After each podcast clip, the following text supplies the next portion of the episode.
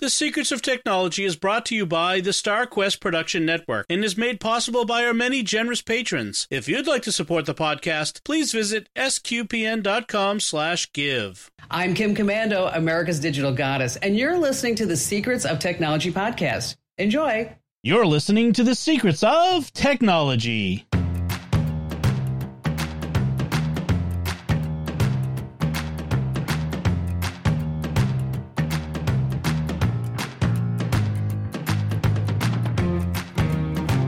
Hi, I'm Dom Bettinelli, and you're listening to The Secrets of Technology, where we discuss the technology news that's important to you from a uniquely Catholic point of view. And joining me today on the panel are Father Andrew Kinstetter. Hey, Father. Hello there. And Joanne Mercer. Hello, Joanne. Hi, Dom. So this is the big day for all of us, but before I get to our main topic, I want to tell you about another show on the StarQuest Network you're sure to enjoy called Let's Science. You can find that wherever fine podcasts are found or at sqpn.com/science. Now, I say this is a big day for us every year. Like, we have the three of us combined have a big day, two big days a year on this show. And luckily, we've arranged it so that Father Corey didn't have to be here for this. And I can get Father Andrew on. Father Corey's like, can you stop making me do all the Apple shows? This might be the first time I've gotten in on a WWDC show. Yay. Yes. And so we're talking Apple announcements, and we are the three big Apple geeks on the panel. So we've arranged it so that we can talk about the latest news. And man, there's some big news, as everyone I'm sure is aware. So let's get right into it. So Apple had their annual developer conference, and like everyone was expecting, they announced their new AR goggles, the Apple Vision Pro. Now, let's get it out of the way. It's $3,500 when it eventually shows up, or at least that's what they announced. Will it still be $3,500 in a year and a half to 2 years? Maybe not. Who knows? But let's get the price up there right now. Well, since there was an audible gasp in the room, perhaps not. Yeah. Well, I mean, everybody knew it was going to be expensive. I think people did not expect it to be.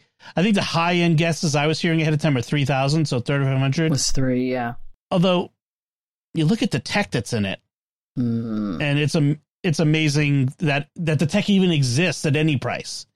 Yeah, it's not for your average user though. No, I mean, I want one because I'm a VR guy, but I'm gonna take the Meta Quest 3 over Apple's until that price, you know, gets into my budget. Palatable range. Oh gosh. Yeah, and see, I am not a Meta Quest person. In fact, VR makes me sick. Okay. But I looked at this thing and I was like, the possibilities of not having to deal with monitors ever again. That's a big one. Yeah. Is huge. But I'm saying to myself, you know what? This thing, by the time this thing is refined, I'm going to be retired and not caring about not using monitors after I was, you know, have played with them at work. So I just think, and I also think it's a little clunky. Really? Well, the battery pack is kind of a pain. Yeah, I think it's a little clunky because, of course, the pundits have been going for the last couple of days, and saying you're going to want to wear this more than 2 hours at a time, and plus the battery doesn't go that long.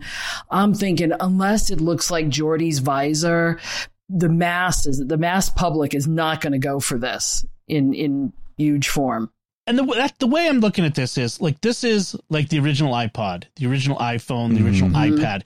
When all of those things came out, the original Apple Watch, everybody said too clunky, doesn't do enough, it's too expensive. Every single one of those things. And then they made them faster, smaller, cheaper, more capable. And that's what's going to happen. This is the first iteration. I can't even imagine what they have back in a lab somewhere at Cupertino. You know what I mean? So, yeah. I think this is, I mean, the tech that they've got now is amazing. Well, you mentioned the seasickness. I get seasickness too on certain things in the Quest, especially for flying games and that sort of stuff. And part of that is due to lag. Like part of it is due to your eyes are telling you you're tilting and your body is saying nope. And that that is kind of messing you up. But part of the nausea can also be from lag. And they said they got the lag between, you know, what's happening and what you're experiencing is down so low. It's almost to the imperceptibility level, like to the level of your own body's lag, which is kind of wild. And the visual, the screens are so, like, they're more than 4K. They call them 4K, but they're even higher than 4K. They're like reality. And I'm thinking, like, the one of the things that I thought looked amazing, like, it's not the sort of thing you're going to sit down and do with your whole family, right? I mean, unless you're Elon Musk, you can't afford to buy multiple right. Anyway. True. But it's like, I can't ever imagine, like, the whole thing where someone sits down in front of you and they're looking at your, like, the image of your eyes on it. Like, I would take them off. I wouldn't continue to wear them. Yeah. But the idea of being on a plane and making the plane go away and being able to sit on Tatooine and watch Star Wars on a 60-inch or 60-foot screen even. See, you're looking at it that I'm looking at it for work. I mean, if I can have certain screens in front of me and gesture and be able to move things and make power and make keynotes and all this kind of stuff, heck, that's better than screen. I'm sure it's easier on the eyes, at least the way the technology sounds. So I would prefer something. That's the way I'm looking at it. I'm not looking at it to play games. I'm looking at it as a productivity tool. That's what I found really interesting about the way that Apple is marketing this is the Oculus or the Meta Quest tends to be game focused. This is almost geared at, like, yeah, they didn't start off with games. They started off with, like, showing you could open up your photos and you could open up your email and you surf the Safari and whatnot. And there's almost a subtle difference in focus on what Apple's pushing than what even the Meta Quest is pushing. And I think it could really do wonders for productivity. I don't, and especially the hand gestures. The Meta still has the controllers, and I know some things it can do with just your fingers, but it's still, at least with my experience with the Meta, it's clunky. And this showed it. Like, almost you didn't even have to lift up your hands from your lap. You just kind of gestured with your finger and it would do things.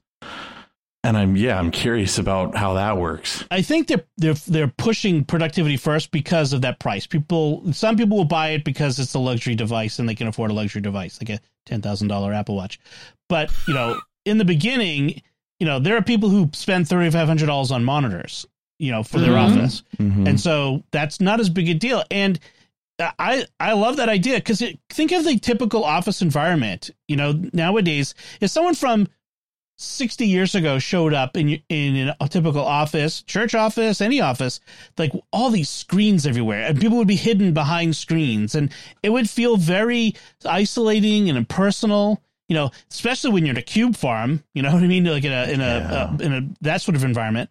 Whereas if you don't have all that stuff, then it's a much cleaner environment. And I love the demonstration of how you could, like, set down your MacBook and kind of just gesture to make what's on the MacBook screen go up into the air and be all around you. And you can use a real keyboard and a real trackpad. Again, because the latency is so low, it looks like you're looking through the headset, as opposed to it you know, using a camera to show you, you know, what you're doing. And so it's that seamless. I love that idea. I saw somewhere that they've got Final Cut Pro working on it, which would be, which is kind of amazing, that idea. You know, there's a lot of jokes. Everyone's going to joke. Everyone jokes about all the new Apple stuff whenever it comes out. But I look at this and say, in 5 years, this is going to be huge. Apple does well, and when they release a product, they release a good product. Yes. Correct. And they've waited on this. This has been rumored for years. Even the AR goggles, which I almost would prefer. I wish they would have perfected those, but this is sort of, actually, it's sort of a hybrid. It's, I mean, because it is VR, but they're allowing your spatial, what's right in front of you to pass through and be kind of the background to your apps if you want it to be. So it's sort of an AR kind of halfway. I think it needs to be AR too, because when you're in one of those other types of goggles, people are always bumping into walls and stuff. And I have a feeling this is made so that you don't do that. Your reality is still there. And if somebody comes to talk to you, you don't have to take anything off. You just have those wicked eyes look at you, and which I thought was really weird. I don't think that's going to work very well. I mean, it won't. I get the idea behind it, because using the Quest, it is awkward if you're the one in the Quest and someone else is trying to talk to you, or vice versa. I get that, but it's that forgive the analogy here, the Princess Leia Rogue One sort of idea where uncanny. It's your face that you're seeing, but it's not really your face, right? Or even they talked about FaceTime. Well, that's a little different, yeah. Right. But still, it's like that uncanny valley of the eyes that are projected on the front. That's actually a visual image of your eyes. And they're so there's a camera on the inside that's taking an image, and it's correcting for distortion, just like all that continuity camera stuff that they've been doing. So that's projecting on the front. Now, the other thing you mentioned is the personas, the digital persona for FaceTime. And yeah, that kind of weird. I just can't imagine even what they were showing, which is presumably the best possible version of it. It looked uncanny valley, and it looked kind of, I would almost prefer a memoji instead of trying to create an accurate representation. Well, once you sit in that uncanny valley, I'd rather it be a Pixar animation, or it needs to be real. The uncanny valley just is weird. It was weird. And plus, if you're doing FaceTime, I want to see the person that I'm talking to, and I want them to see me. This whole CGI version of me is not right. Right. It's like a contrary to the focus of FaceTime. Yeah. Otherwise, don't bother with the video and just do audio and then show your screens. You know. But I don't think that will go over. I don't think people will do that. I think Apple was throwing a whole bunch of stuff out there, because we're still a year and a half away from this being out in the wild. It's like with the watch and like some other things, they're going to throw a lot of stuff out there and see what people pick up, and they're just kind of planting seeds. What'd you think of the I know it's not productivity, but Disney coming out, Bob Iger on stage? I mean, that was a big deal. I think that's a big endorsement from a major corporation to say they believe in it. Well, because a lot of their catalog would fit perfectly with this. Yeah. You know, between Marvel and Star Wars, and it's all that big CGI stuff, so it would be perfect. And ESPN, the sports stuff they showed was pretty amazing. Look, they can't get 4View on a YouTube TV right yet, so I have little, patience for something like this. Yeah. I mean, it's the promise, it's the possibility, and that's really what captures the mind. Now, I know people are sort of like, this is the dystopian future. This is going to be like the people in the chairs in Wall-E. I mean, I get whenever there's a new technology, whether it's AI or AR, VR goggles or whatever, people are afraid of a dystopian effect. I mean, frankly, smartphones, as we talked about last week, smartphones have been a great boon to society and a great bad for society. You know, we have to keep in mind the potential bad stuff related to something which is as big a shift as this will be. I mean, I noticed that there was no mention of a metaverse or a virtual worlds that we would interact with other people in the virtual worlds. There was none of that. I felt like Apple was really trying to emphasize you can do this, but it's in the real world. We're just augmenting the real world. Do you think that's enough? I mean, do you think that's a reaction to the metaverse stuff? I think so. I mean, I think we had the pandemic, and so everybody went online, and we all recognized that we can communicate online, but we're not meant to, like, I mean, that's contrary to how God made us as just persons. Like, we need that face-to-face connection, the real connection. And if we just go virtual for everything, it can suffice sort of as a temporary thing, but it doesn't fulfill that inner heartfelt need that we all have. So, I mean, that's one of the things that I always kind of just scoff when I hear Facebook talk about the metaverse, and it's like, okay, yeah, you know, no, but if you can, I don't see the Vision Pro being like everybody becoming the Wall-E kind of zombies, or even Ready Player One, where everybody's just sucked into this thing. Mm. I think Apple probably recognizes it too, which is why maybe they're pushing more for it to be a productivity thing, and then, you know, put it away when it's time for, you know, social communication, or I don't know, because they try to bridge the gap and do both. And yeah, well, see, my excitement comes in again for the productivity. When it comes to social, there's a lot of other stuff that they're doing in the OSs that kind of cover that. So, and I'm of an older generation, so I'm much more social anyway. So would I want one of those things to be social? No, or maybe from my, you know, eventually from my nursing home room. But other than that, that would be strictly productivity, and maybe watch a movie, and then if I'm alone, and then put it down and, you know, use the other means of communication. Right. And as a solitary thing, or a solo kind of endeavor, I think it's perfect. Yeah. And it's a great tool, or I need the Star Wars and Doctor Who games to migrate to it. It's before I consider buying it, but yeah, it'll never replace the real life interactions that we need. Mm-hmm. Like, you notice when they showed someone watching a movie, it was a person alone in their apartment. You know, there was not. Now, if my friend lives across the country, maybe we could sit next to each other watching a movie.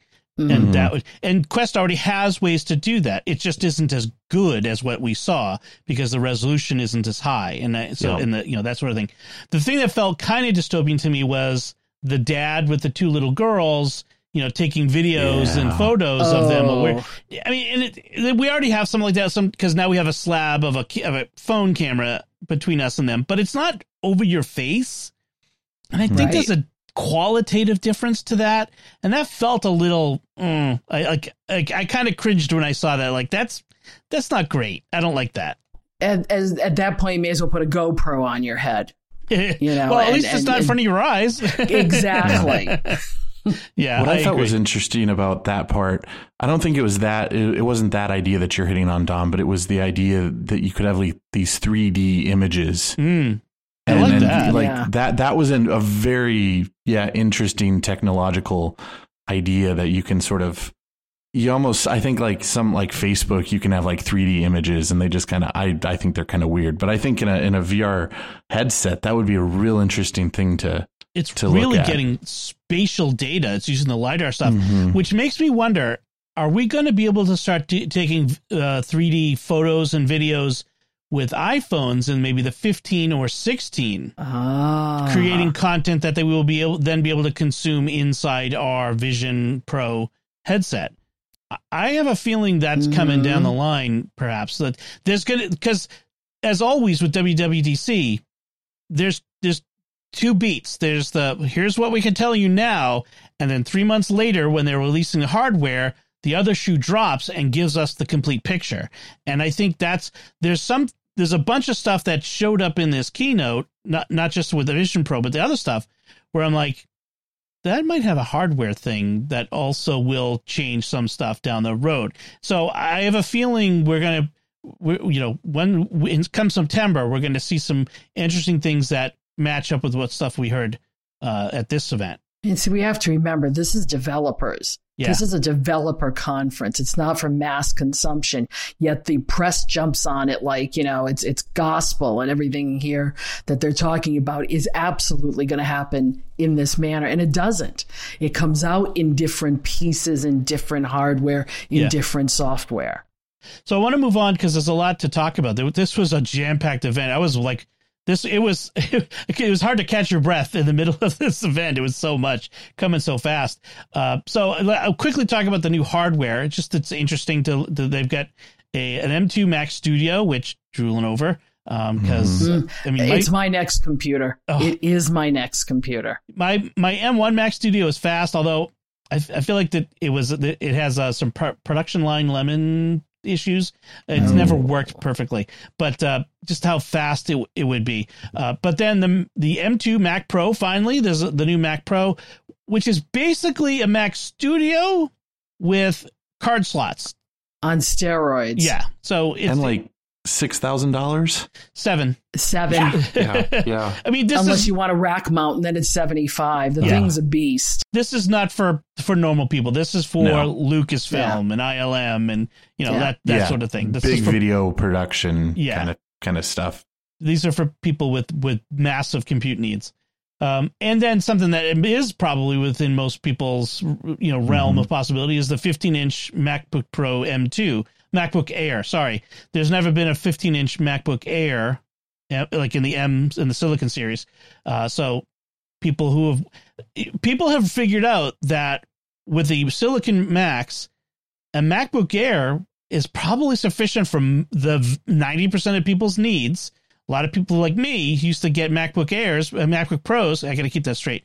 MacBook Pros, because we needed the extra power, but the Airs have lots of power. So getting that in M2 with a bigger screen, that's really nice. Yeah, but the problem still is it needs at least one or two more USB-Cs. Yeah. It really does. And I'll tell you, just out of case study, my husband wants to come back to Mac in the worst way, but he's not a creative. He's a bean counter. He counts, he does number crunching. A MacBook Air would be perfect for him. But because he has so many peripherals when he goes places, even with the dongles, which he hates, if it had one or two more USB-Cs, I think he'd be in better shape. So he's going to get a Pro because of it. I mean, that's the reason why. Yeah. I mean, I've embraced the dongle lifestyle. I mean, that's just... I've accepted that inevitability that they're not going to give us more than that, the two Thunderbolt ports. Well, at least we have the MagSafe power port now, so we're not taking up one of those ports with power. So it's like getting another one. But I agree with you. And that's the thing is if you are a person who needs more peripherals, you're going to need to get the Pro. But I love the idea of getting that less expensive Air though. I the M2 Air is that amazing looking. Yeah. So let's talk about iOS 17 and iPadOS 17.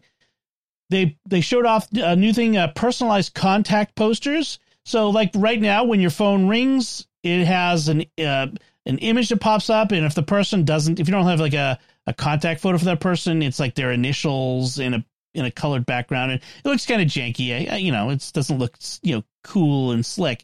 So what you can do if you have an iPhone is you can set up your own. This is what it will look like on the other person's phone when I call them, with a nice photo and background. It looks like a lock screen, the whole 9 yards. Now, the first thing I said was, oh, this could be bad because people could be sending images that are like, even if you just have that like jerk brother or friend from college who wants to prank you and send, insulting things or gross things.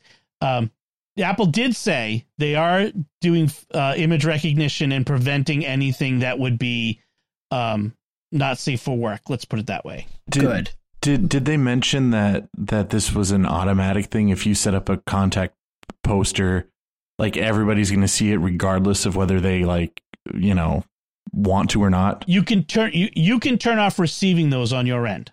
Okay. So you can turn off the feature on your end so it doesn't show up on your phone like that. Okay. So, good. But because that would be a safeguard for those who are worried about that. Exactly. And also, when you've called that person, your now contact image is now populated inside their address book. You know what I mean? So it's kind of like in messages. It sends your image that you've chosen, your profile picture. Yeah, it's just a natural extension of that, which Apple's already had for years now. Yes.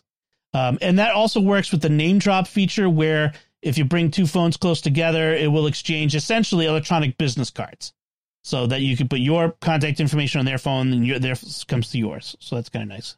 Yeah, didn't Samsung make a whole big thing out of the fact that we didn't have that? Yes, we've now stolen it. Thanks, yes. Samsung.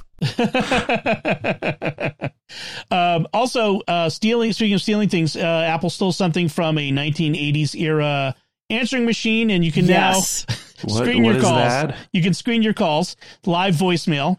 So if you get a call and you can receive the voicemail transcription on your screen, like Father's cracking up, you can see the voicemail transcription come live on your screen, and then you can decide that you want to pick up at that point, which I think is can be really nice.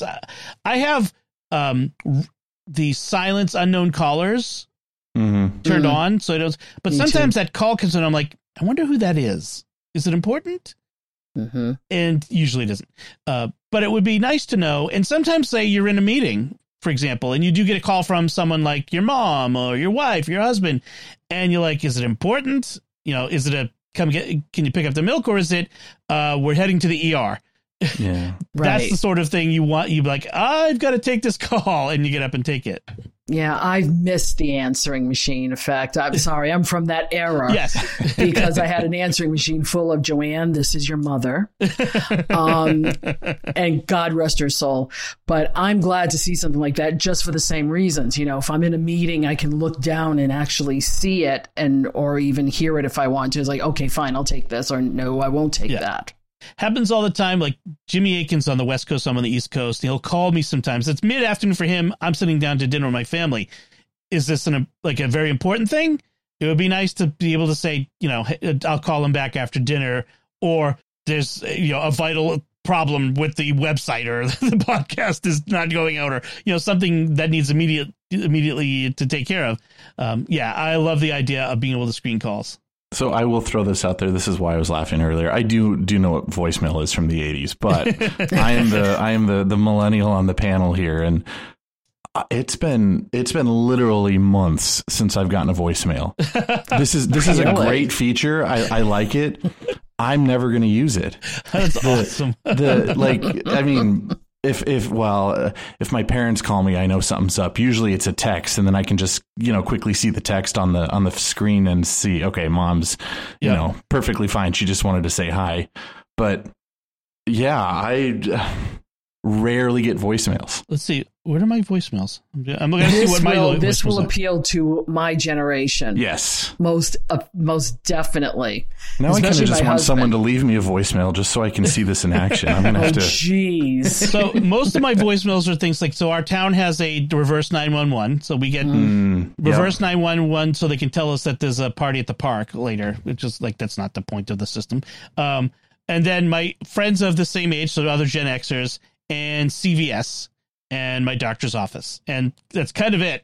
And then, you know, spam calls. But I don't get a whole lot of other calls. Oh, no, I get, as a baby boomer, I get all kinds of friends who do leave me still voice messages. Yep. So, although I got to say, with both of my parents having passed away in the past year, I'm very glad I saved all their voicemails that I got for them. And so, it's nice to have that recording to hang on to. That's, I think maybe what's going to go more in my generation, and Dom, I think you're probably going to go to it, is the FaceTime voicemail. Yes. I think is a really cool idea. I think that's awesome. Yeah, I like it. Yeah. How many times have I tried to like FaceTime someone and I couldn't get through it? I'm like, now I have to send a text to tell them why I was just leave a video message. That would be like the whole thing. Yeah. I love that. The one I can think of is like I'm at the grocery store and I'm FaceTiming my wife and she doesn't answer, and I can go, as soon as you get this one or this one. Or this one. That's like 90% of my FaceTime video calls. But and going back to even just your memory of your parents, these will be cool little things for people to save of their loved ones too. Exactly. Yes, that's so really nice. Yeah. I did a lot of recording of my mom and my dad in the last few years of them telling stories, because I knew, you know, they were up there. That wasn't going to be long. And getting your parents on FaceTime and recording that. Yeah, That's a big one. Your loved ones, any loved ones, because, you know, you never know. So yeah, that's a good point. Excellent point. So Messages, which is probably the most important app on the phone, is getting some really nice improvements. Things like the check-in feature. So like you can do Find My, you can Find My with someone else, but you don't want to necessarily do that with everyone, because that's giving away all your location information all the time. It was really clever what they were doing. I think of this like for a young woman, like one of my daughters, for example. She's out with friends or out somewhere, and she says, "All right, I'm leaving this place." She messages me, "I'm coming home," and then it will figure out when she should be home. And then if it's taking longer, or she makes a detour, it updates. And if she goes off and leaves the trail or whatever, it will mark her location. It will give you the battery life and like all this information. It's all safety information. I love that idea. That's a real good forward thinking safety feature that they're looking at there. So that was really good. Then some other features like the stickers things. I mean, there's some fun things that they're coming there. So that looked kind of fun. The arrow to take you all the way back for a group chat of the messages you missed. That I think is going to be important.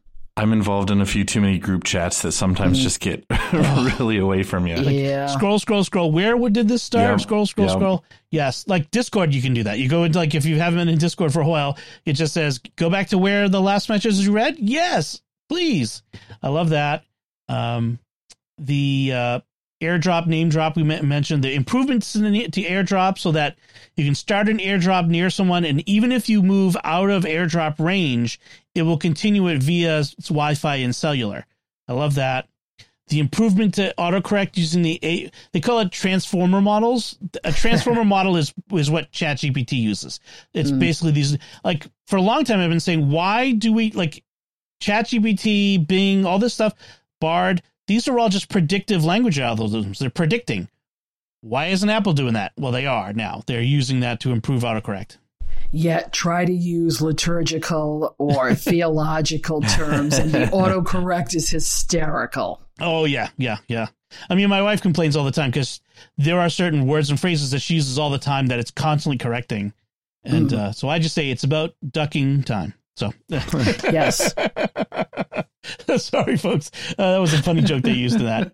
I like the journal stuff that they've added. The journal app that there's going to be in there that will have access to things like your photo memories and location data to give you prompts on journaling. I write a journal every day. That's sort of like a gratitude journal and just the memories of things that have happened and stuff I'm thinking about. I find it to be a useful tool. And I think it'd be helpful for a lot of people. And so I like this idea of a journal app. Do you journal on your phone though? Or do you journal like in a physical pen and paper? Oh, no. Technology. Okay. I use the Day One app. Cause I've journaled a lot, like in a notebook, like as I'm sitting in adoration, but I'm not sure I'd feel quite the same journaling on my phone or an Apple device. I have short, stubby fingers, and writing for any length of time is a painful endeavor. So I prefer to type everything, frankly. I try to intentionally not have technology with me when I'm like in adoration, and I love the physicality of a pen and paper journal. Yeah. Granted, I can't pull pictures from my phone, and I can't, do that kind of stuff. But that's true. And see, I'm planning on starting to. I've tried to journal before. Pen and paper doesn't work. So I decided I would try to use Day One starting on my next birthday. Well, now this is going to be a problem because do I want to wait? Oh, well, the thing is there's going to be a journaling API. So third-party journaling apps like Day One will have access to all the same stuff that the Apple first-person one will have. So then maybe I should start on Day One then. Well, I was going to put it off and say, let me wait until the beta comes out next month. Yep. But I don't know what to do now. With your paper journal, you can always take pictures of it and paste that into a journaling app like Day One. That's true. And remember, the iPhone does character recognition, so. Okay. On the live text. So I know some people who do that. They do a written and typed and they combine them. That's a good idea. I like the new standby mode, the like MagSafe. So if you put your phone on a MagSafe charger and turn it sideways, it does that thing kind of like what the watch does on your nightstand. Now, I don't want this on my nightstand. It would be too bright and too, janky in my eyes while I'm trying to sleep. I totally want this on my desk with widgets and, live data, scrolling by. It's kind of like a mini dashboard for your desk. I love this idea. I'm really looking forward to that. Yeah, but they're saying that the standby mode is going to go red at night, and we have one of those Echoes. Yeah, that goes red at night, and it really does not light up the room. Seriously. Yeah. There are some people like my wife who any light whatsoever. Yeah, that's true. So I have to put special tape over all blue LEDs on everything in the room. Nothing can be in the room that makes light. But yeah, I mean, if you're okay with that, that's fine. That would work well too. Yeah, but this is going to kill nightstand though. The app. Yeah. Yep. It's going to get pretty Sherlocked. Much will kill off nightstand. Yep. And to go with that, interactive widgets. I use a lot of widgets on my different devices, and I love having them there. But having widgets where you can interact with the data and do things, like right now, widgets only. It shows you information, but if you tap on it, it has to open up the app. Well, this was a way you can actually, like, for example, if I had my OmniFocus task list in a widget, I could complete them right there on the screen without having to open up OmniFocus. That would be really nice. Any other iOS 17 or iPad OS 17 features that stand out to you guys? There was a lot more, but those are my highlights. Now I'm going to have to get a new iPhone in order to use that standby. Yeah. All night. Well, this is an upgrade year for me too. So I'll be getting my new iPhone and doing that on it. Sonoma, macOS Sonoma is the new version of macOS. Couple things that stood out to me is the widgets on the desktop, which is hello Geek Tool. Like, nice to see you back. Geek Tool was a app that I had for many years that put information on the desktop. It eventually broke in the operating system. It just didn't work like it used to. It'll be nice to have widgets on the desktop instead of hidden away under notifications. Gaming mode is really interesting. Joanne backs away. But the idea that it recognizes when I'm doing something intensive in the foreground and basically pushes more other things that are in the background, like this isn't just for gaming, but even for things like editing and audio or video, or this could be a useful feature. But I love the idea of, like, Google Chrome, I'm looking at you, or Brave, things that are running in the background while I'm trying to do something intensive in the foreground, just getting basically turned off. Yeah, I like that. I would agree, but on the latter part, because Apple is yet to convince me that gaming on a Mac is even worth it. I'm still a console and if I did PC, it would be I'd need a Windows for it. They need to get more of the A1 games on the Mac. Last year they announced No Man's Sky was coming to the Mac. Still not there. But some of the stuff that they announced about the porting stuff, like the ability to port games over. Yeah. These are big. And in fact, I heard some folks talking because there's another keynote after the regular keynote. That's the platform State of the Union is aimed at developers. And apparently they were really emphasizing this is aimed directly at Windows game developers to make it no brainer to bring your games to the Mac. So they've got to follow through on that promise. They maybe got to throw cash at some of these guys. But until they've got the A1 games on the Mac, it's not going to be a Mac system. Yeah. I mean, a game system. So the other one that seemed aimed at the current state of the world we live in right now, the video conferencing special effects. Those looked cool. Those look fun. Yeah. That's what I like. The presenter overlay. Yeah. If it's built in now and not having to buy a third-party app. Mm-hmm. Mm-hmm. Or third-party service to do it. That's going to be a game changer for the stuff I do for the church. And not just in FaceTime, but will work out of the box in things like Zoom and Skype and maybe StreamYard. Like I can be able to do two thumbs up and like make fireworks go off behind me. Oh, that, we don't need that. That should be interesting. But yeah, the presenter overlay I think is a really interesting idea. I mean, it looked slick. It looked really nice. So other things that they mentioned was like FaceTime on Apple TV using continuity camera. Yes. That looked really fascinating. Not just even for like at home talking to grandma, but like if you've got a conference room, being able to have a big conference room TV with an Apple TV attached and being able to do a conference call, you know, like just call someone on your iPhone and then plop your iPhone up front on the stand. That's a big deal. I think that's nice. I have wanted that for so long. Because it is really hard for my husband and I, and we have friends all over the world now, to get either in between my computer screen or, you know, or the iPad to talk to them. It'd be so nice to see them on our living room TV. And then even being able to like do the share play where you could watch a show together. I like that idea, you know, where you could interact with people who are far away. So that's an interesting one. The adaptive audio for AirPods that they showed, where you had combined transparency and noise cancellation. I like that because like I got my wife AirPods because she loves the noise cancellation, but it really bugs her when she's like cooking and she's got her AirPods in listening to a podcast or something.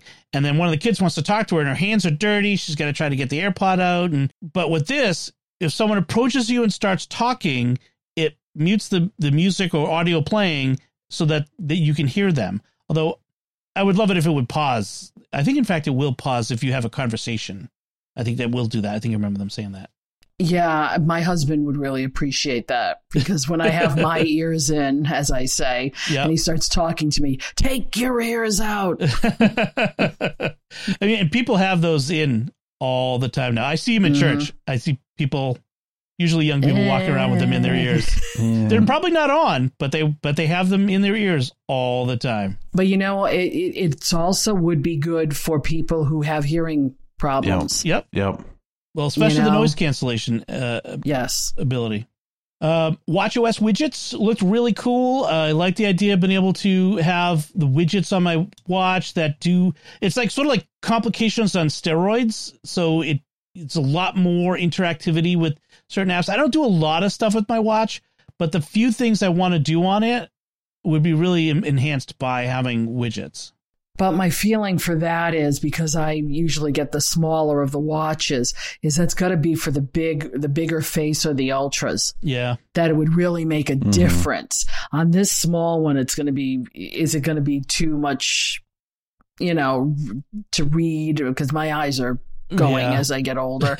So, and I don't want to buy an Ultra because it's just too darn big. Those are big. They're huge. Big.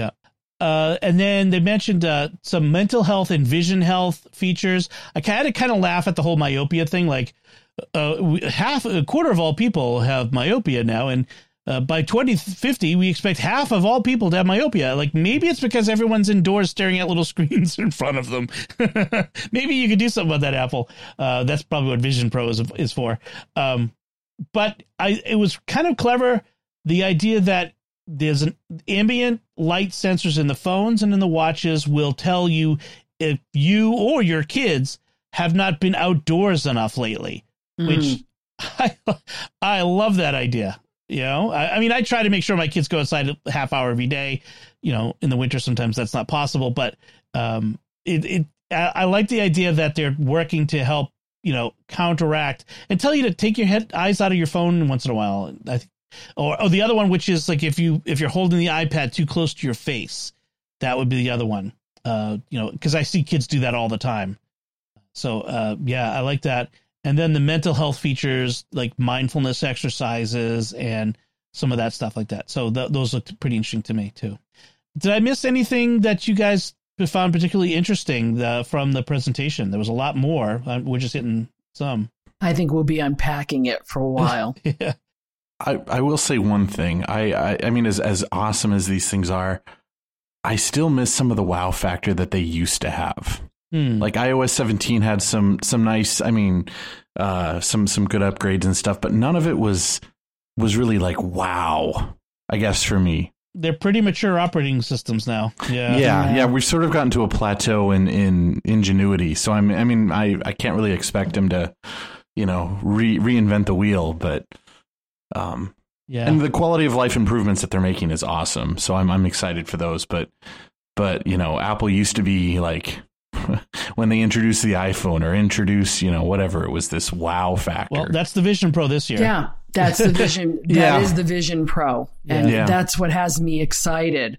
I'm just thinking I'm at the end of, you know, my productivity years, and I'm not going to be able to really get into that. You have to get into gaming there, Joanne. Absolutely not. Join us. Yeah, I'll be the one with the barf bag in the corner, you know. One of us. Or that Star Trek episode, Star Trek Next Generation episode, where it shoots the things into your eyes. So the last question, going to install the betas? When they, the public betas, when they come out? Yep. I will. Yeah. I usually always do that. And there's only one time that I regretted it and had to shift back, but yeah. I'll do the iPad and the phone, the iPad and the maybe the Mac. The phone I will never do because I need it. I will do my iPad. I might do the phone. I'll probably do my MacBook Air because I don't use it every day. But the Mac Studio, I will not do because it's my production machine until I'm certain it's the fact is it's pretty unstable now. And so unless I know things are better and not worse, I don't want to make it even worse. All right. I'm sure we'll be coming back to some of this stuff later. I mean, there's some really interesting features, things here. I'd love to hear what listeners think about the Vision Pro. Would you want one? Would you want one at half or a quarter of the price? Let us know. All right. Before we move on, I want to take a moment to thank our patrons who make it possible for us to create the secrets of technology, including Rebecca Z, Father Andrew W, Mark W, Father Thomas L, and Ben H. Their generous donations at sqpn.com/give make it possible for us to continue the secrets of technology and all the shows at StarQuest. And you can join them by visiting sqpn.com/give. So let's move on to some headlines. The first one is the sort of a, you know, what took you so long, which is Google Authenticator can now finally sync two-factor authentication codes in the cloud. Yay! Oh, it only took them 13 years to get there. There you go. Yes. I switched to the app Authy probably 8 years ago, a long time ago, which has been syncing all this time, because one time the app got deleted off my phone, the Google Authenticator app, and I had to go through hell getting all access back to all of my two-factor accounts. Now, I also use 1Password, which stores two-factor authentication codes and syncs. So it not all eggs in one basket anymore, but it's nice to see Google join us. Do you guys use? I still use Google Authenticator, but, and I had the same thing happen. It was one year when I upgraded my phone, it transferred all my apps, but the Google Authenticator app didn't pull in my accounts. And thankfully every account, but one, it was like I knew what my backup code was, or there was a way to reset my password and I could get into things. And then the one that I couldn't, there was a process going through them that I was able to get back into my account. So like, thankfully I didn't lose anything, but it kind of, opened my eyes a little bit to say, let's make sure this doesn't happen in the future. So I'm glad that they're finally syncing to the cloud. That's good. Yeah. Unfortunately, I have 4 different authenticators. Because I started with LastPass. Oh, yeah. Right. So I'm stuck with that until I figure out how to move everything to OTP off. I do have Google for a couple of things that I needed Google for Microsoft. And Adobe has their own. Right. So Adobe Access. Yeah. Yep. Right. So you end up with 4 different authenticators. So I have Authy and 1Password, which are general. I have the Synology has one, DS Sign, a secure sign, Microsoft Authenticator, and then Steam Guard. Steam has its own authenticator, and Adobe, and I'm probably missing one. But yeah, I'm looking forward to the day when passkey is a thing and we don't have to do two-factor authentication anymore and passwords. Yeah. But we're slowly moving in that direction. So I thought this next story was kind of interesting. Why there's no suburbia in open world games. And it's interesting because I've been playing a lot of American Truck Simulator, which has me driving through all of the American West, including Wyoming, and best state of all. The best state of all. That's right. And but you notice this in these games where you go like from the city to the directly into rural, nothingness, open land. And there's no real suburbia. And this interesting article with advice kind of goes into why would that be? And there's a lot of different reasons. Some of it's technological, it's harder to render all of that stuff. Some of it is cultural. We kind of think of suburbia as boring and bland and beige. Some of it has to do with good gameplay. Cities feel exciting, suburbia feels boring. So Father, as a gamer, what do you think of the emphasis in a lot of open world games for cities over suburbia? To be honest, I haven't thought about it a whole lot. I think that there's definitely a push towards that which is more exciting. But then you play a game like before we started recording, we were talking about the new Legend of Zelda game. Mm-hmm. There's not a lot of cities in that, but it's actually quite open. Right. And it's super, super beautiful and fun to explore. But suburbs, yeah I guess maybe they're just boring. I guess. Yeah. I mean, I haven't played a lot of the games that they are mentioned in this article, like the GTA games and the Assassin's Creed and that sort of stuff. But I get the idea, cities have landmarks that are very identifiable.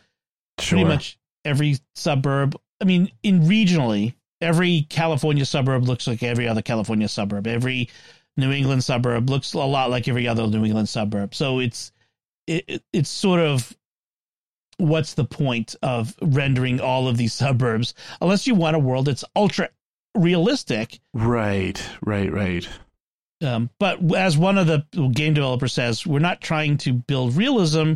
We're just trying to build believability. So until compute power is at such a level that it's trivial to include every single thing accurate down, like sort of like Ready Player One level accuracy, it's probably not worthwhile. But I just thought it was interesting, and folks can take a look at it, and they can let me know what you think, if it's more technological or more cultural, social. So here's a uniquely Catholic technology story. In just a few days from now, June 10th, the Vatican will launch a satellite into orbit around the Earth atop a SpaceX Falcon out of Vandenberg Space Force Base in California, which is kind of cool. So the Space Satellis, I've probably butchered that, but it's Latin. It means guardian of hope satellite. It will carry a record of the Pope's Statio Orbis message of March 27th, 2020. That message he gave during the height of COVID, where he was praying for the world. And I think Statio Orbis means state of the world. So the SpaceSat 3U Cube satellite will launch aboard the SpaceX Falcon 9, and it will have it's about the size of a football, American football, the only real football, and it will house it's called a nanobook version of the Pope Francis's book, Why Are You Afraid? Have You No Faith?, which is from the Statio Orbis message. That is about the size of the tip of a pen. In other words, it can only be read using a special nanobook reader. So it's, there's no one up there to read it anyway. But if you have a UHF band radio, you aim it the right direction at the right time, you can pick up a broadcast beamed from the satellite on the 437.5 megahertz band to hear excerpts from the Pope's book as it passes overhead. Oh, bless you, go everyone, as I go across the world. I think it's kind of cool. It is cool. I do. Yeah. And it's interesting that we can embrace this, the technology, and still try to get the message out there. You know, I think who else is doing this? And for people to say that Catholics never, you know, we're forward thinking like this. Yeah. Or more backward. No, we're not. Right. I mean, we've had to apologize to Galileo, but still we're not, right. We're not that backward. Yeah. I love the idea. Like, there's no other church, there's no other religion out there that doing things like this. You know, the Orthodox. I mean, God bless them all. I'm not, nothing against them, but this is the only Catholics would think to do this, is what I'm saying, you know, and I love, we're sending the gospel into space, you know, in the Pope's messages. I mean, it's not like the Bible has not been aboard like Apollo 11. In fact, I think it was Neil Armstrong. I'm going to think it was one of the Apollo 11. Were you thinking Apollo 8 with Frank Gorman when he read Genesis? There was that too, but I think it was one of the Apollo 11 astronauts who did an Episcopalian communion service in orbit of the moon. Okay, I think that was 11. Okay, yeah. So I forget what it was. I don't think it was Collins, and I don't know if it was Armstrong. Anyway, but I love this idea of carrying the gospel outward into space and doing so in this really visible way. I kind of love it. So, what else should we send up, Father? Probably shouldn't ask me that. Copy of 1977 Star Wars, the first cut. Okay. It would be a how-to manual for the aliens. It was our warning to them. Yeah. So I just think that's really cool. I'll be looking for that launch on. I'm sure it'll be on the SpaceX YouTube channel on June 10th. And finally, Apple and Google are teaming up to stop unwanted AirTag tracking. This is a big deal. Ever since AirTags showed up, people have been worried that bad actors are going to use it to track people against their will and surreptitiously to hurt them. And there's been a lot of criticism of Apple. Apple's tried to fix things, but not to the satisfaction of many. And so this latest thing is Apple and Google working together, presumably so that Android phones can also do what Apple's already done for iPhones, which is tell you when there's an unknown tracker following you, perhaps on your person or in your car or something like that. What do y'all think of that? It's about time. I love it.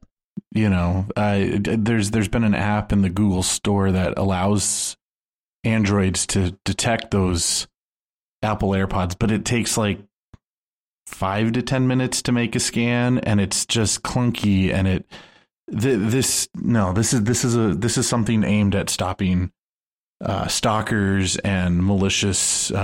Hopefully not a malicious use, but I mean, that's what they're aiming this at is stopping that kind of stuff. And so, yeah, I'm all for it.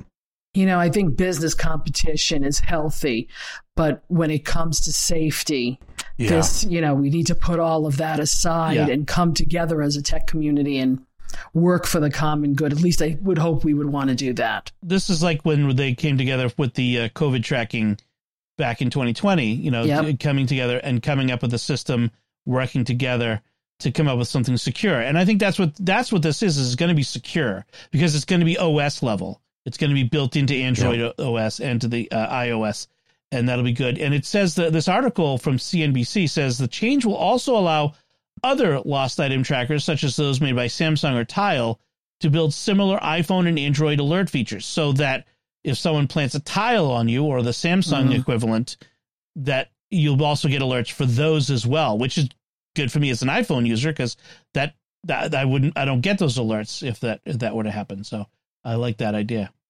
So bravo. They said in a future operating system, and it should be kind of available by the available in technology preview at the end of 2023. So probably iOS 18, we can expect to see something like that.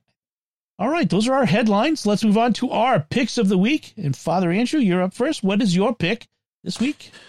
Well, my pick this week is productivity based. As I've been back in classes, I've actually had a weird and well, not a weird reason, but a reason to go to use FedEx's website. So their print and design portion of their website.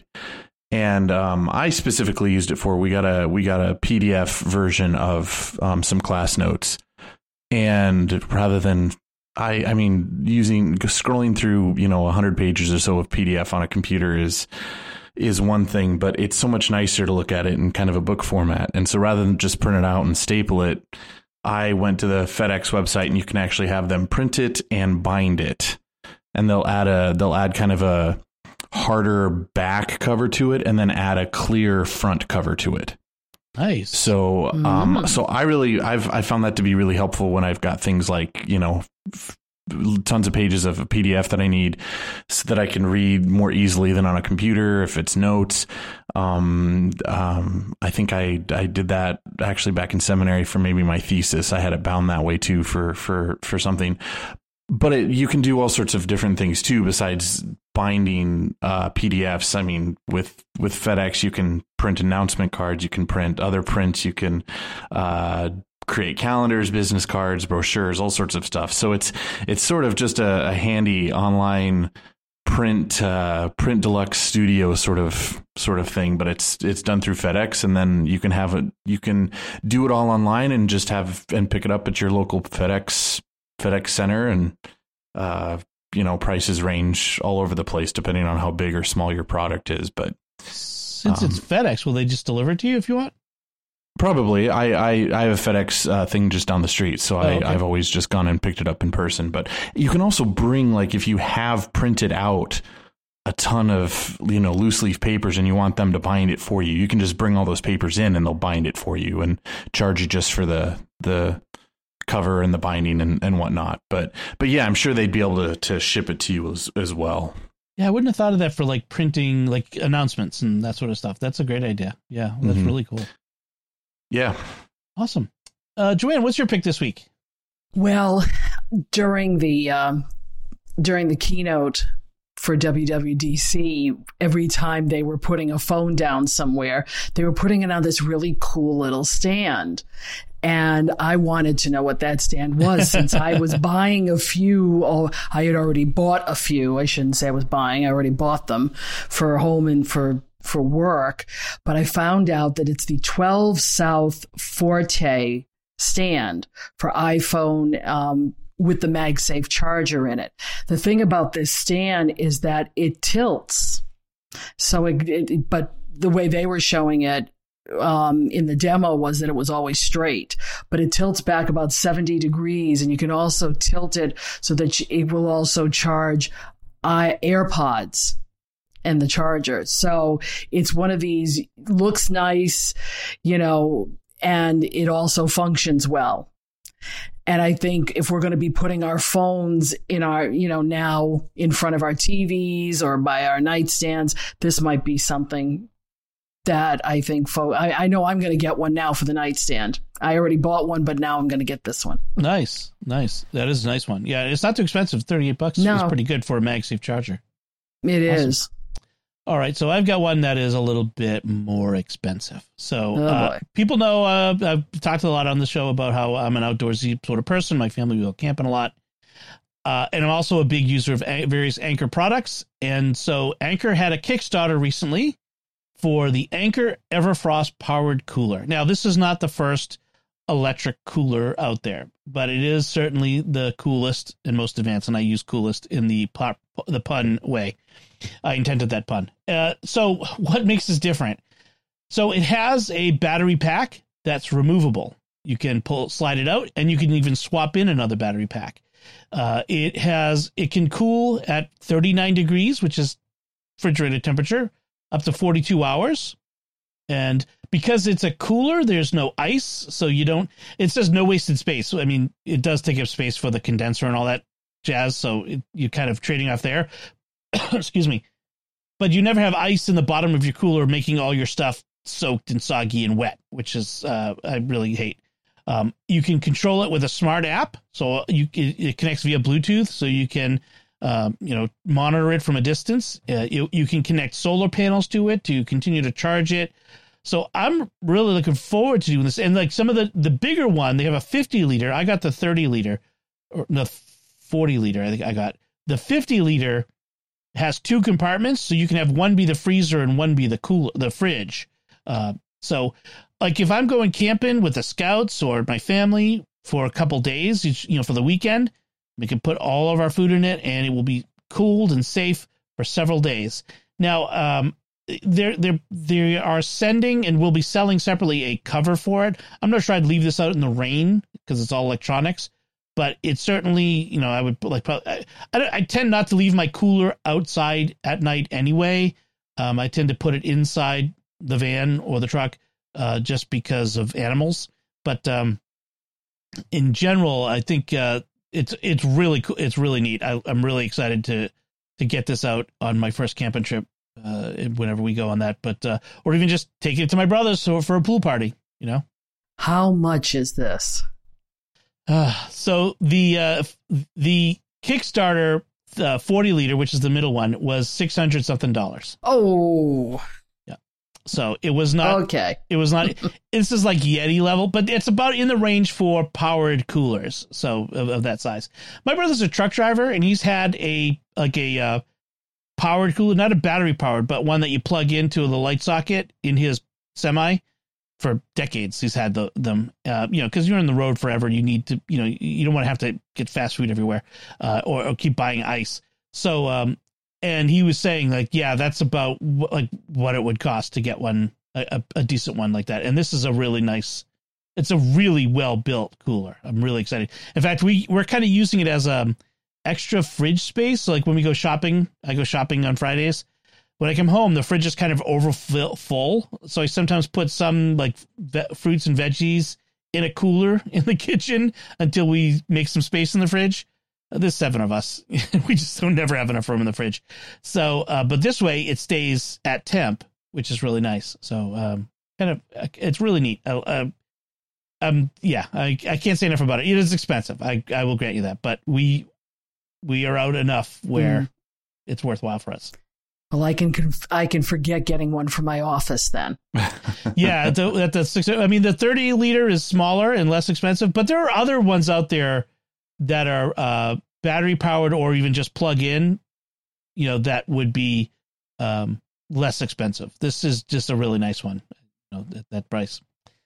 So, and that's our picks of the week. And that's it for our discussion this time. We would love to hear from you and let us know what you thought of anything we talked about today. And let us know by commenting on the show at sqpn.com/technology or the StarQuest Facebook page, facebook.com/StarQuest Media, or send an email to technology@sqpn.com or visit the StarQuest Discord community at sqpn.com/Discord. You can find links from our discussion and picks of the week on our show notes at starquest.fm/TEC215. Remember to like each episode of Secrets of Tech on Facebook, retweet them on Twitter, where we're at SQPN, and leave us comments wherever you find us. Until next time, Joanne Mercer, thank you for joining me in sharing the secrets of technology. Thanks, Tom. And Father Andrew Kinstetter, thank you as well. Absolutely.